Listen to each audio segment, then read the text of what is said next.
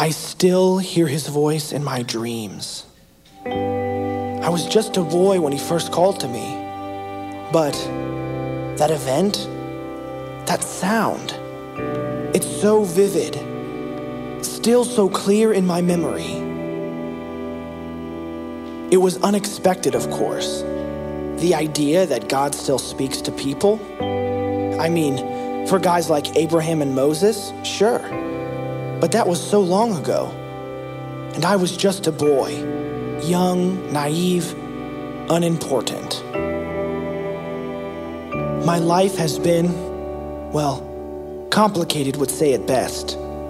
My parents, home, mentor, work. But this wasn't. It was clear, simple, direct. I heard the voice of God, and it changed my life.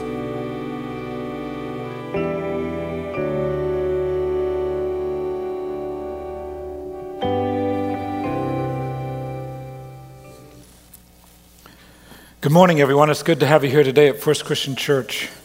Um, my name is Wayne. I'm part of the pastoral team, and I'm really glad you're with us today.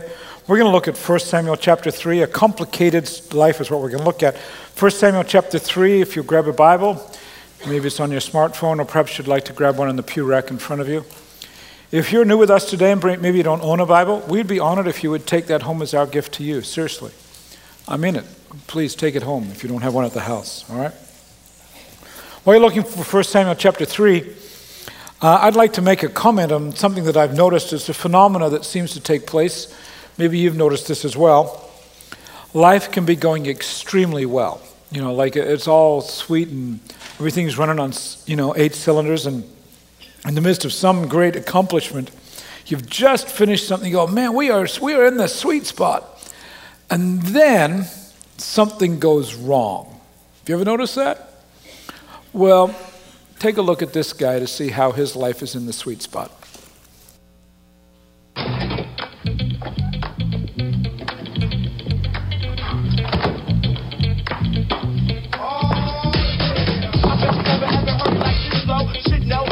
Oh,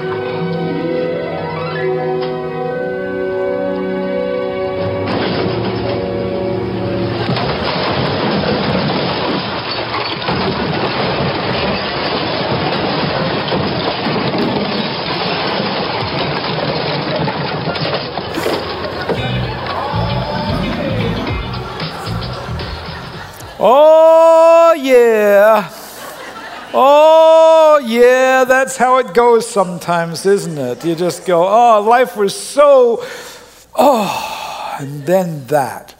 That's a funny look at that story or that understanding of phenomena. But sometimes when life goes, it's all sweet and it goes bad, if you will, it's not so funny. For example, look at this photograph. It's a photo of a woman by the name of Geraldine. She was hiking the Appalachian Trail in July of 2013, some three years ago now. She's an experienced hiker, spent years really as a hiker, and, and, on this particular trip, she was walking the whole Appalachian Trail. She hoped she'd already covered, uh, com- covered some 800 miles over two months already. Texting, and you know, she had a, uh, keeping her family informed. She had a particular rendezvous point in mind where she was supposed to meet her husband at the end of July, and she never showed up. They searched for long and hard and never found her till two years later. She died on the trail. And when they found her, they found all her stuff, including her phone and where she was texting for help. The day after anybody last heard from her, this is what she said to her, sent to her husband.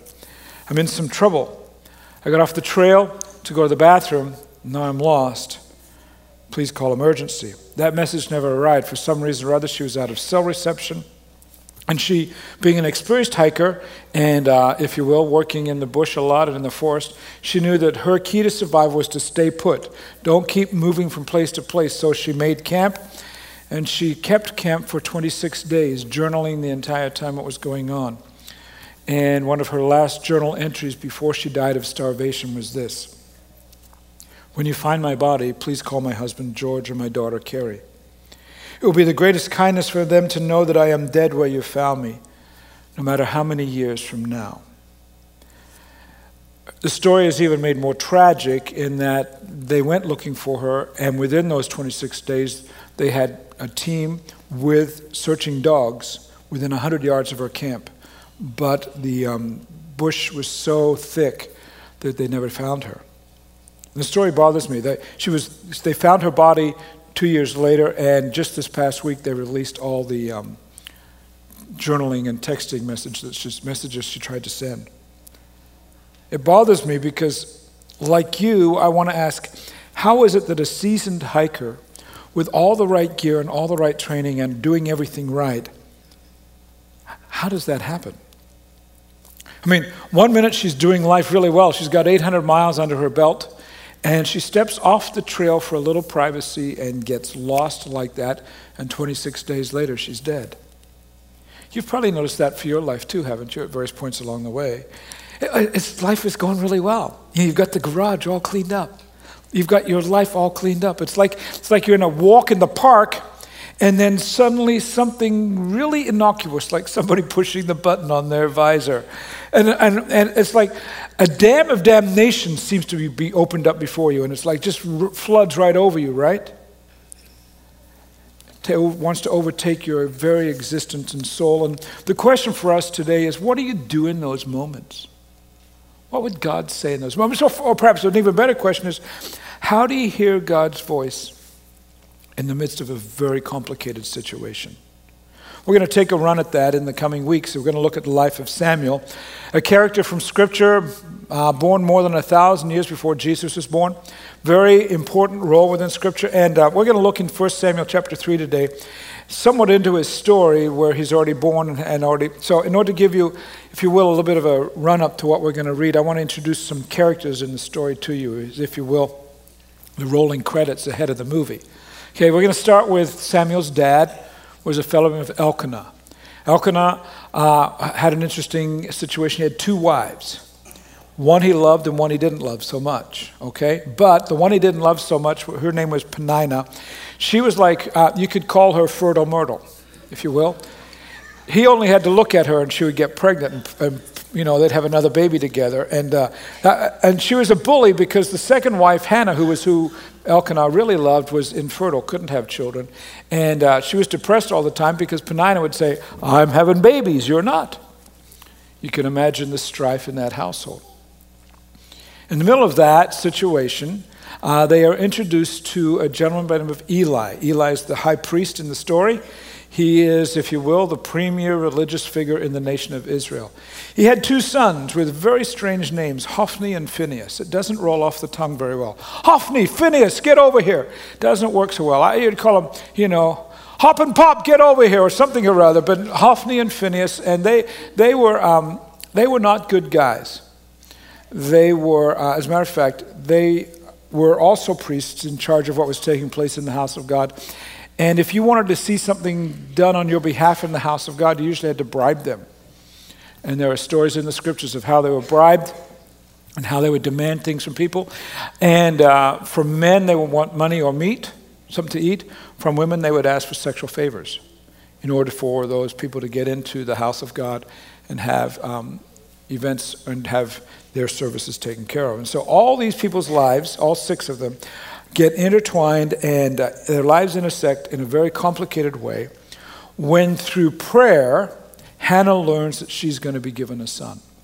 So this is the lady who can't have children, Suddenly now she's going to have a son, and she says to God, in response out of gratitude for this son that she's been given, she says, I'm going to have him raised in the house of God. I'm going to have him learn to be a servant of God from a very young age. And this little boy by the name of Samuel is vindication for her as she is now able to say back to Peninnah, Hey, I have my own son, and you can go jump in the lake with your kids. If you, you know, that sort of thing. Hopefully she didn't, hopefully she didn't say that, but nonetheless. Why I didn't, I didn't say that in the other services. Why did I say it today? we don't want your kids to jump in the lake. Please don't misunderstand. Here's what the deal is Samuel is vindication for Hannah because he is going to be the replacement of the two evil guys. As a matter of fact, she places him in the temple to be raised from a young age, from about five years or so, uh, about five years old. And it gets very complicated because he is, in fact, going to take their place in the temple. Okay, so read with me without jumping in the lake today. 1 Samuel chapter 3, verse 1. All right, the boy Samuel, he's probably about, um, oh, he was probably placed in the temple somewhere around three to five years of age. By the time we get to chapter 3, he might be 10, maybe 12 at the most, perhaps. We don't know, but somewhere along there. The boy Samuel ministered before the Lord under Eli. In those days, the word of the Lord was rare. There were not many visions. And one night, Eli, whose eyes were becoming so weak that he could barely see, was lying down in his usual place. The lamp of God had not yet gone out, and Samuel was lying down in the house of the Lord where the ark of God was. And the Lord called Samuel. Samuel answered, Here I am. And he ran to Eli and said, Here I am. I call, you called me. And Eli said, I didn't call you. Go back and lie down. So he went back and he lay down. Again, the Lord called Samuel, and Samuel got up, went to Eli and said, You know, here I am, you called me. It's kind of like a little kid who's coming back. Okay, do I really have to go to bed? Can I have just a glass of water? Can I watch one more TV show? Can't, you know, he thinks he's, he's, he's going to play this out. My son, Eli said, I didn't call. Go back and lie down. So Samuel, now Samuel, notice this, did not yet know the Lord. The word of the Lord had not yet been revealed to him. He hadn't heard God's voice before, so he didn't know what to expect. He's about to learn, though, all right? A third time the Lord called Samuel.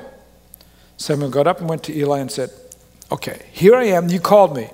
And then Eli realized that the Lord was calling the boy. So Eli told Samuel, Go and lie down, and if he calls you, say, Speak, Lord, for your servant is listening. Pay attention to that. Speak, Lord, for your servant is listening. It's going to come back up again yet later on today. So Samuel went and lay down in his place. And the Lord came and stood there calling as at other times, Samuel, Samuel. Then Samuel said, Speak, for your servant is listening. So here's the story that we have as, of this point God talks to people, apparently. And for some reason or other, in this particular situation, you would expect that God would speak to the older guy, to the guy who's got all the spiritual experience, to the guy who's got all the spiritual responsibility for the nation. But no, God speaks to Samuel and not to Eli. He speaks to the little guy. It's fascinating, isn't it? If you carry on reading, you'll learn that the message that Samuel gets is very, very disturbing. He's going to learn that the evil that is per- being perpetrated by Hophnius and Phinehas has been noted by God. And they're about to lose their place in ministry and eventually their lives. And so God says to Samuel, You need to go tell this to their father. This is about to take place. And that's exactly what happened. The young boy, if you carry on reading through chapter 3, the young boy eventually goes and tells Samuel, tells Eli, pardon me, and he does take the role of Hophni and Phinehas in a God given move.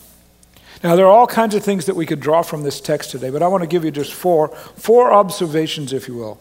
Um, just at first glance, things that, that come to mind here with this text today. First observation sometimes, sometimes it appears God is silent. Uh, that's quite plain in the text here. Chapter 3, verse 1. You have this sense maybe that God is silent. The boy Samuel ministered before the Lord, we read. And in those days, the word of the Lord was rare. There were not many visions. You've probably lived this, haven't you? You serve God, you care for others. You, you, uh, you, you say, okay, I, am going to be like Samuel, and I'm going to I'm to be used by God in ministry, and, and you do it under the, uh, under the auspices of other people, and you wonder, well, they hear the voice of God. How come I can't hear the voice of God? Can I tell you, even in those moments, God is there. Even in the moments you can't hear. We're simply like Samuel, like it says in verse 7. And we, the, Lord, the word of the Lord has not yet been revealed to us. We haven't got used, used to hearing and knowing what that sounds like. Uh, it's like when it's long, dark tunnel, and you wonder, where's the light? Am I ever going to get to where I hear? And, and I don't know what's going on. Can I tell you there's a purpose in the middle of all of that? The BBC this week had a report about a tunnel that's just been completed under the Alps in Switzerland. It's this great, great report that they've given. The, the, tunnel is actually 35 miles long. It goes down to a mile below the mountain. And uh, the project cost some $12 billion to build. Look at the big earth moving machines that are being used to, to dig through the rock. Fascinating. Engineers had to dig and blast through 73 different kinds of rock. Some of it as hard as granite, some of it as soft as sugar. They moved all that rock out from the tunnel 20 million tons of rock, not 28 tons, not 2,800 tons, not 28,000 tons. 28 million tons of rock was pulled out from beneath that mountain, and then it was crushed and used to make the cement for the actual tunnels. You can go through that tunnel, that 35 mile tunnel, in 17 minutes. In other words, you're traveling at a little faster than 120 miles an hour through the pitch black. Hmm. The reason the Swiss built it is so that not just for passengers, so passengers can get through the tunnel more quickly because it cuts off an hour of going around the mountain otherwise. Instead of more than an hour to travel around the mountain, you're through in 17 minutes. What it's going to do is going to take thousands of trucks off the roads and they're going to put all that stuff on those that train and go straight through the mountain. Thus cutting down on air pollution cutting down on road wear and, and um, actually freeing up the, the, space so that it's available for people to go and enjoy the alps and go straight through. And 17 minutes to go the 35 miles. In the dark though. In the dark. And i wonder about this. When i have those moments when I don't know if I can hear from God and God's voice seems far away and there's not a lot of light. I wonder, is it feasible that God's apparent quietness and silence is simply a divine move on His part, getting me to go from one destination to another more quickly so I don't have to keep going around the mountain? Because in the silence is when you and I dig through the rock, isn't it? It's in the silence and the quietness we go, we got to we got to press in and figure out what's going on here. Because if we just went around the mountain the easy way, we wouldn't grow. It's complicated, absolutely complicated.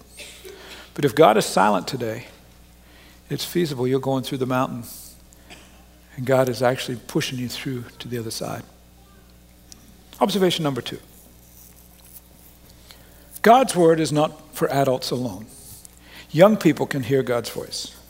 Now, Les and I have visited a lot of young people in recent weeks because graduation is here and we're, we are graced with receiving many invitations to go and celebrate uh, those parties and those events in the lives of some of the young people of our church. And and friends and neighbors and so forth and so on. And, we, and when you're in those settings, you probably have heard what I hear. You hear lots of hope for the future, and you, you stand there and you know, and you got a, a soda in your hand and some, you know, little sausage things that have been dipped in barbecue sauce, and you're talking with the kid, and you have been there, right?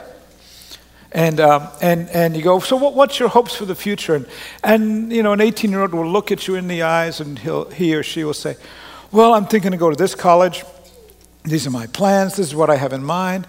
And, or some of you say, well, I'm not going to college, I'm going to start this career. And it's, they've kind of got it all played, lined out. And yet, on the other hand, if you really press, they'll go, well, yeah, but I'm going to try it. And, and I love it. I love that, you know, they're willing to say, I don't, I don't, I'm of the age where I don't have to have it all figured out right now, but I'm going to take a run at it. And it's all complicated how they're going to work it out. It had to be complicated for young Samuel, learning that he was going to take the place of two grown men. I mean, these are guys who are a generation in front of him. And we could, we'd put it this way in our language they had family connections to the ministry leadership team. And now he learns at 10 years of age, he's going to take their place and they're not going to actually move into the roles they should have had. Talk about complicated. Talk about wide eyed, you know, going, well, this is what I'm doing, but I have no idea how it's going to work. Sounds similar to people who are both 18 and 38 and 48 and 98, doesn't it? We wonder, how's this all going to work? But what I do love about this passage is that this young boy, 10, 12 years of age, he hears and learns that God can speak to young people. And to those who are young people here today, I want you to be very clear about this. I am absolutely convinced, whether you're eight years old, whether you're 18 years old, or in between, whether you're 28 years of age, God can and will speak to you. And you don't have to just say, well, I have to be older. No. God can speak to the depths of your being today. And as a church, we're very interested in your spiritual development. We want you to learn to hear God's voice, and that leads me to observation number three. If I have spoken to those who are young, can I speak to those who are parents? Observation number three parents have a responsibility to make decisions regarding their children's spirituality. It's very clear in this passage. Maybe you didn't see it at first, but I think it's fascinating that Hannah made a decision to place her son under the tutelage of Eli. More importantly, look at how she approached it even prior to her pregnancy, beginning of chapter, halfway through chapter 10, pardon me, halfway through chapter 1, verse 10. As Hannah yet has any sense that she's pregnant, she's not even pregnant, she goes to the house of the Lord, and, and Eli, the old guy that she's going to get to know later on, happens to be standing there, and she starts praying, and he listens as we read, in her deep anguish. Hannah prayed to the Lord. And she made a vow, saying, Lord Almighty, if you'll only look on your servant's misery and remember me, and not forget your servant, but give her a son, then I'll give him to the Lord for all the days of his life. She makes that commitment long before she's pregnant. If you read the scripture, she's they, I mean, there's no conception yet at this point. She's just praying, God, God, I promise this is how I'm going to live my life, and this is what I'm going to do for the son that I pray you'll give me. And then Samuel was born. And after a few years, we read this. After he was weaned, she took the boy to the house of the Lord. She said to Eli, As surely as you live, I'm the woman who stood here beside you praying to the Lord.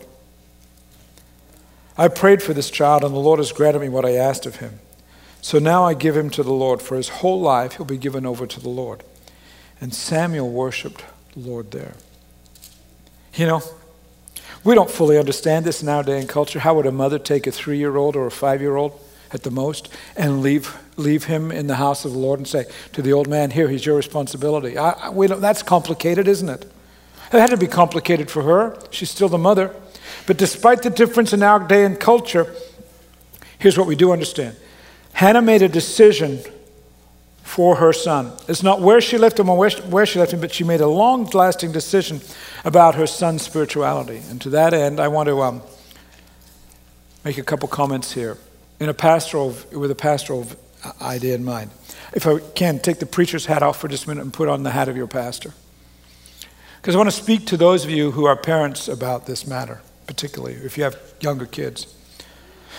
Or if you have younger grandkids, whatever the case. Because, um, well, I'll start by put it, saying it this way. 10, 15 years ago, we had a family involved in the life of our church, very involved, active in lots of different ways, and people of fairly high profile in the community and fairly high profile in life of the church. Three kids, one in high school, and then two younger children, one who was about 10 and one who was about 12. And the 10 and 12 year old got together and said, We don't want to go to church anymore. We're not interested in the things of, of God. And the father literally came to me and said, Wait, we're not going to be attending anymore.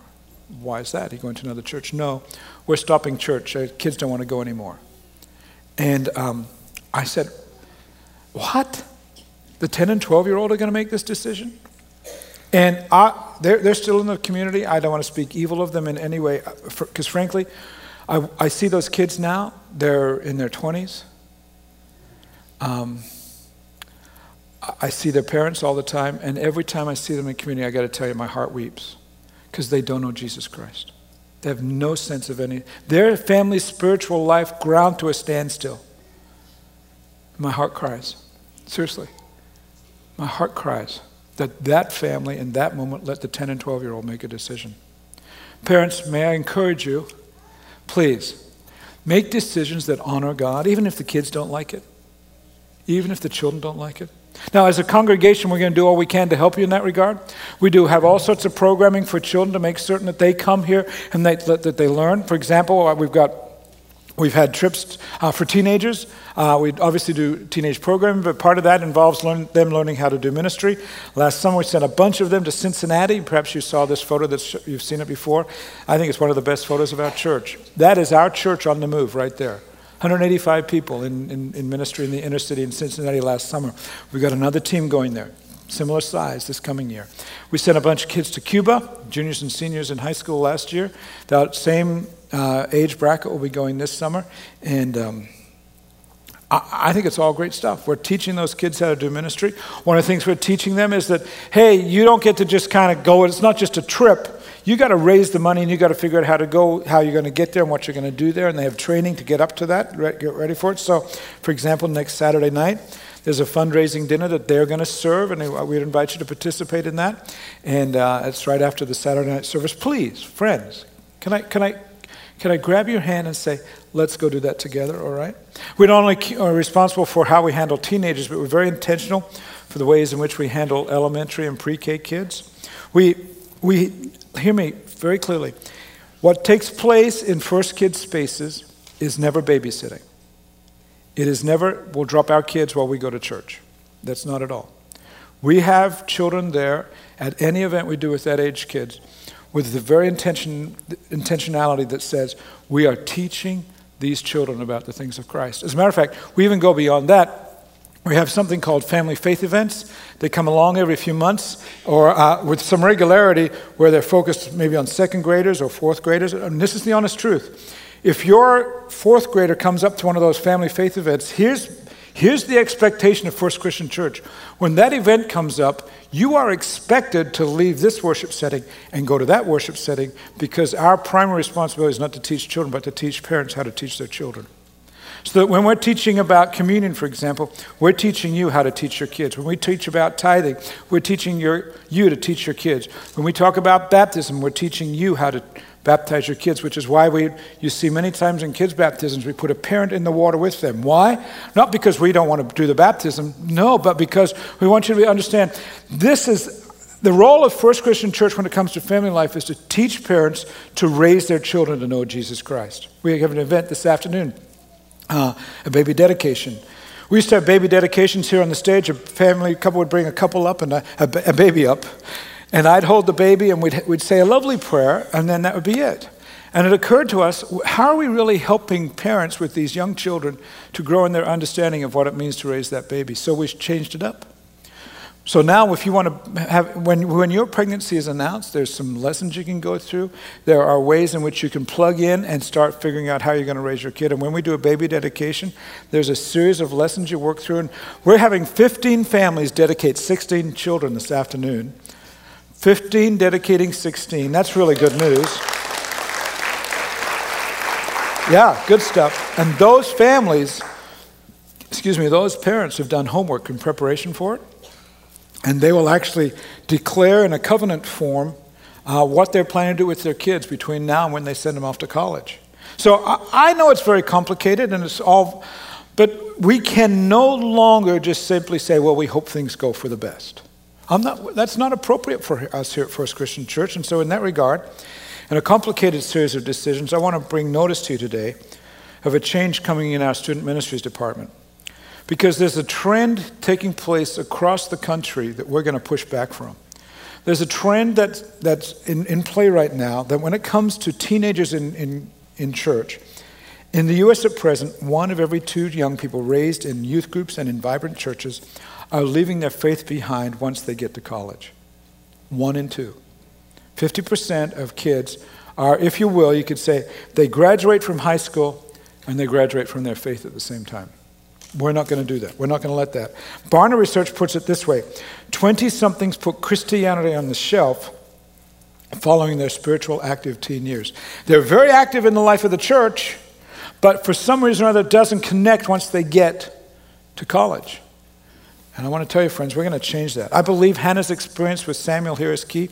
She decided how and how her son was going to be engaged in a growing relationship with God. And parents, can I tell you, that continues to be your responsibility. And as your pastor, I'm going to step behind you in every way I can because I know your heart. All of us want the best for our children. And the best thing for your children that you can provide is a way for them to know Jesus Christ. So, with that research in mind, um, over the last two years, uh, those of us in leadership teams have been really challenged by that. Because I would have to say, well, I don't think we're hitting the two for one, or the one for two, if you will. We do have some kids that have gone throughout church and are no longer serving Jesus. And they're 25, they're 27 years of age. And it, it's something that really bothers me. So we're pushing back. We've done lots of work and study on this, and this is what we've learned that intergenerational worship and intergenerational service helps teens make the transition to adult life. Did you hear that? I want to say it again. It's based on intergenerational worship and intergenerational service. And so, with that in mind, with that's what the research shows us, we're changing our approach to student ministries life in the fall. And we're letting you know now. Because you have to make a plan for a new look for our youth department come this fall. Beginning in the fall, teens will no longer meet separately from adults during worship services on Saturday night or Sunday morning. Beginning this fall, teens will meet for their worship and teaching time on Sunday afternoons and then they will join their parents and other adults in the East and West auditoriums on Saturday nights and Sunday mornings. It's a shift. I know it's, it's I'm telling you now, it's going to be very complicated for some families because your calendars are almost already set for the fall. That's why we're telling you now, here, before we get into the summer, that we want you to make plans now as to how we're going to do this because if, the, if research says the best way to keep kids in, engaged in a life with Christ after high school is for them to be in worship with adults during their teenage years, then you know what, church? We're going to make that happen. We don't have all the space that we need, but we're going to make it happen. We are not going to sit back and say well, it's okay for one and two to walk away from their faith. It's not right. It has implications for us. We've already begun staffing for this. We've added a full time junior high person that's already on staff with us now, getting ready for the fall. And I know it's got implications for your calendar. And I invite you to be in dialogue with us about this and tell us how it's going to be a trouble and, and help us work with you. Call Pastor Josh.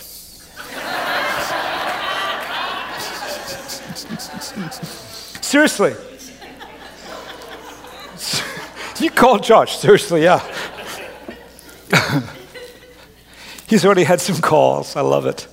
Keep calling him, keep calling. I, it's a difficult choice. I get it. But you know what? People of mature Christian spirituality make difficult choices for the generation coming behind them. And we're not going to shy away from that, okay?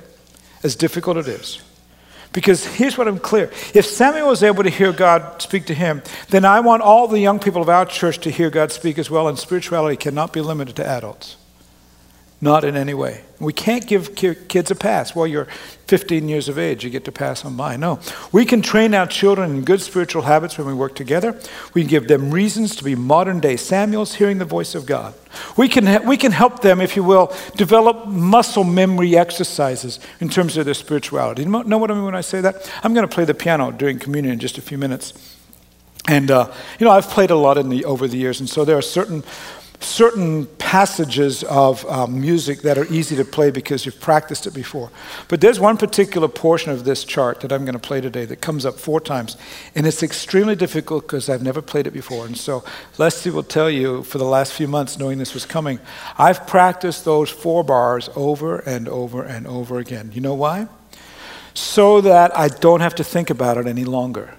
I can put my hands there and I know how it goes. It's the same if you're, a, if, if you're in sports. You have muscle memory sports, right? If you're, if you're going to be a, a, a, baseball player, you're going to have to have the right stance with your baseball, if you're, with your bat, pardon me. If you're, if you're going to play football, you've got to learn to cradle that football in the easy moments so that when it becomes difficult, it fits, it's just normal.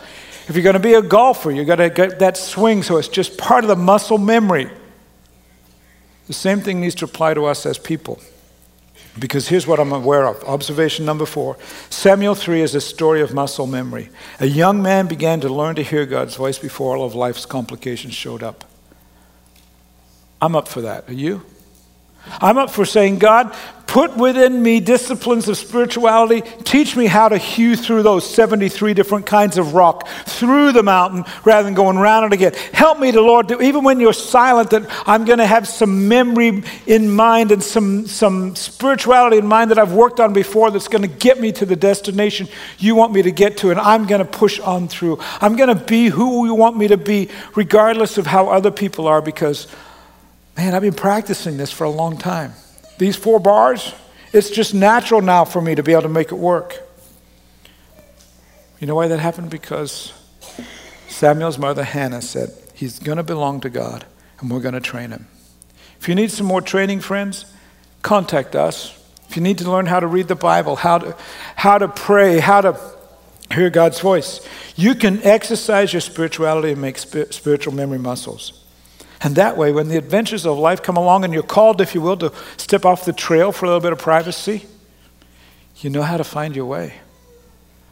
You know how to be like Hannah and say, okay, she may bully me a lot, but when my time comes, my child is going to be raised in the house of the Lord. And when my time comes, I'm going to be ready for what God brings my way.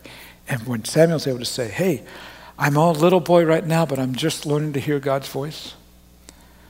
I want to live there, working it out day by day. So, to that end, here's what we're going to do we're going to step into communion together. And uh, as, we, as we go into communion, if you're preparing it, that would be very helpful if you go and get ready. Uh, it's one of our memory muscles around here, if you will. We gather together on a weekly basis, and most weeks uh, we have communion together. Why do we do that? Well, it's quite plain within Scripture that Christians are supposed to do this regularly. And, you know, we have passages of Scripture. You may have heard this before, and it feels real familiar that the Lord Jesus, on the night he was betrayed, took bread, and when he had given thanks, he broke it, and he said, This is my body broken for you. Do this in remembrance of me. If you've been in church a while, you've heard that before, and it's like, oh, that's memory for me. I know what that means. If, you have probably also heard this, the, the scripture that says, after supper, he took the cup, saying, This cup is the new covenant in my blood. Drink it in remembrance of me. Paul says that whenever we eat and drink, we remember the Lord's death. We have this habit of remembering how this all works out in our lives. To that end, then, we're going to have some muscle memory work going on right now, where we will remember that Jesus died for us if you're a follower of Jesus Christ today, you're invited to join with us. If you're not a follower, then in a moment I'm going to pray a prayer and I'd invite you to become a follower of Jesus Christ. And then you can eat and drink in remembrance of what Jesus did for you in Calvary. As we take communion, I am going to go to the piano and I'm going to um, play um, an arrangement of an old hymn. It's written by Fanny Crosby. Some of you may know that name. Fanny Crosby was born in 1820, almost 200 years ago. She wrote some 8,000 hymns. And um, she's blind, not from birth. At six, years of, six weeks of age, she got a cold. It landed in her eyes. They put some medicine on it, and doctors to this day don't know if it was the medicine that caused her blindness or perhaps the cold or some other congenital defect. But nonetheless, she went blind, and her disability caused her to be very sensitive to how people spoke. She listened all the time. And consequently, she had great abilities with language. 8,000 hymns she wrote. We know some of them, things like Blessed Assurance. You may be familiar with that as one of hers. They are, they are all now in a, in a, um, inside a vault at Wheaton College, most of them unpublished. Though uh, in the last year, uh, some of them, brand new to the, to the public, almost 200 years old, were released, and contemporary Christian artists put out an album of brand new Fanny Crosby hymns that most of them are certainly decades, decades. She died in 1915. So these brand new hymns to us. I've been there waiting for a long time for somebody to open them up. So I'm going to I'm gonna play one that says, I am thine, O Lord. Samuel says, I'm the servant of the Lord. I'm listening. And her language is, I am thine, O Lord. I've heard your voice. And it calls me into a relationship with you. As I play, the words are going to be on the screen. Maybe that would be your prayer. God, I'll be yours. I'm listening for your voice. I want to be drawn closer to you. I want to be that Samuel. And so, to that end, let's pray together as we prepare for communion. Lord, for each person in this room this morning, I pray that you would, by grace, work in all of our lives. Lord, for parents who have the responsibility to know how to care for their kids, ask God that you give them great grace, great courage. Lord, for, um, for perhaps somebody who's here today and doesn't know you, I pray that they would have courage. That that person would be able to pray a prayer that simply says something like, God, I need you. I would ask that you would forgive me my sins and that the work of Jesus Christ on the cross would be applied to me and my sins would be forgiven and I'd be in a relationship with you. For all of us, God, we thank you for Jesus Christ. He's the one who calls us through the work of your Holy Spirit. Draw us closer to you, Lord. Help us to hear your voice. Help us to develop muscle memory work that um, we can fall back on when it seems like the, the tunnel gets really dark. Thank you for his work in our lives and for his prayers and his, Lord, the things that he taught us, including our Father who art in heaven. Hallowed be thy name. Thy kingdom come, thy will be done on earth as it is in heaven. Give us this day our daily bread, and forgive us our debts, as we forgive our debtors. And lead us not into temptation, but deliver us from evil. For thine is the kingdom, and the power, and the glory forever. Amen.